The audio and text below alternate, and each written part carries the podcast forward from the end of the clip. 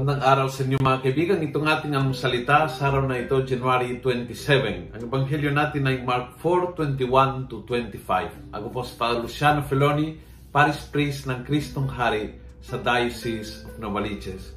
Sabi ng ebanghelyo, Jesus also said to them, "When the light comes, is it put under a basket or a bed?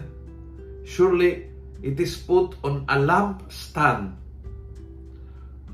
Very basic yung teaching ni Jesus ngayon. Ang liwanag, hindi dapat itago. Yung pananampalataya na nagbibigay sa iyo ng pananaw, ng liwanag sa buhay, hindi dapat itago. Hindi dapat sabihin, ay hindi, baka, baka hindi sila kapananaw ko, kaya hindi ako magsishare. Uh, baka iba ang religion niya, kaya hindi, hindi ko i-pray-pray over siya o hindi ko siya iimbitahan magsimba.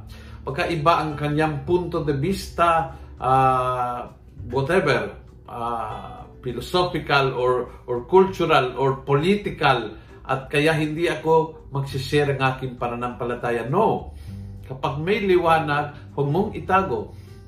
Ang purpose na binigyan ka ni Lord ng liwanag, kung mayroon kang pananalig, kung may kang paninindigan, kung may kang pananampalataya, ay parang i-share mo naman.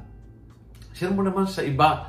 Sa pamagitan ng iyong pananalita, sa pamagitan ng iyong ugali, sa pamagitan ng iyong uh, pananaw, pero i-share mo. Hindi dapat dahil ang iba ay baka, baka hindi ganyan ng pananaw o baka sila ay ma-offend, kung kaya ako'y magtatago ng aking uh, liwanag. Ang liwanag ay liwanag, hindi po siya aking liwanag. Hindi po siya aking katotohanan. Ang katotohanan ay katotohanan. Ang liwanag ay liwanag at supposed to be pangkalahatan.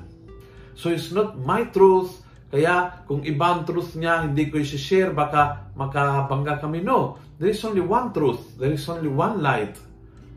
And when you find it, share it. Huwag mong itago. Pakiusap. Click share. Pass it on. Go to group chat. Punuin natin ang good news and social media. Gawin natin viral araw-araw ang salita ng Diyos. God bless.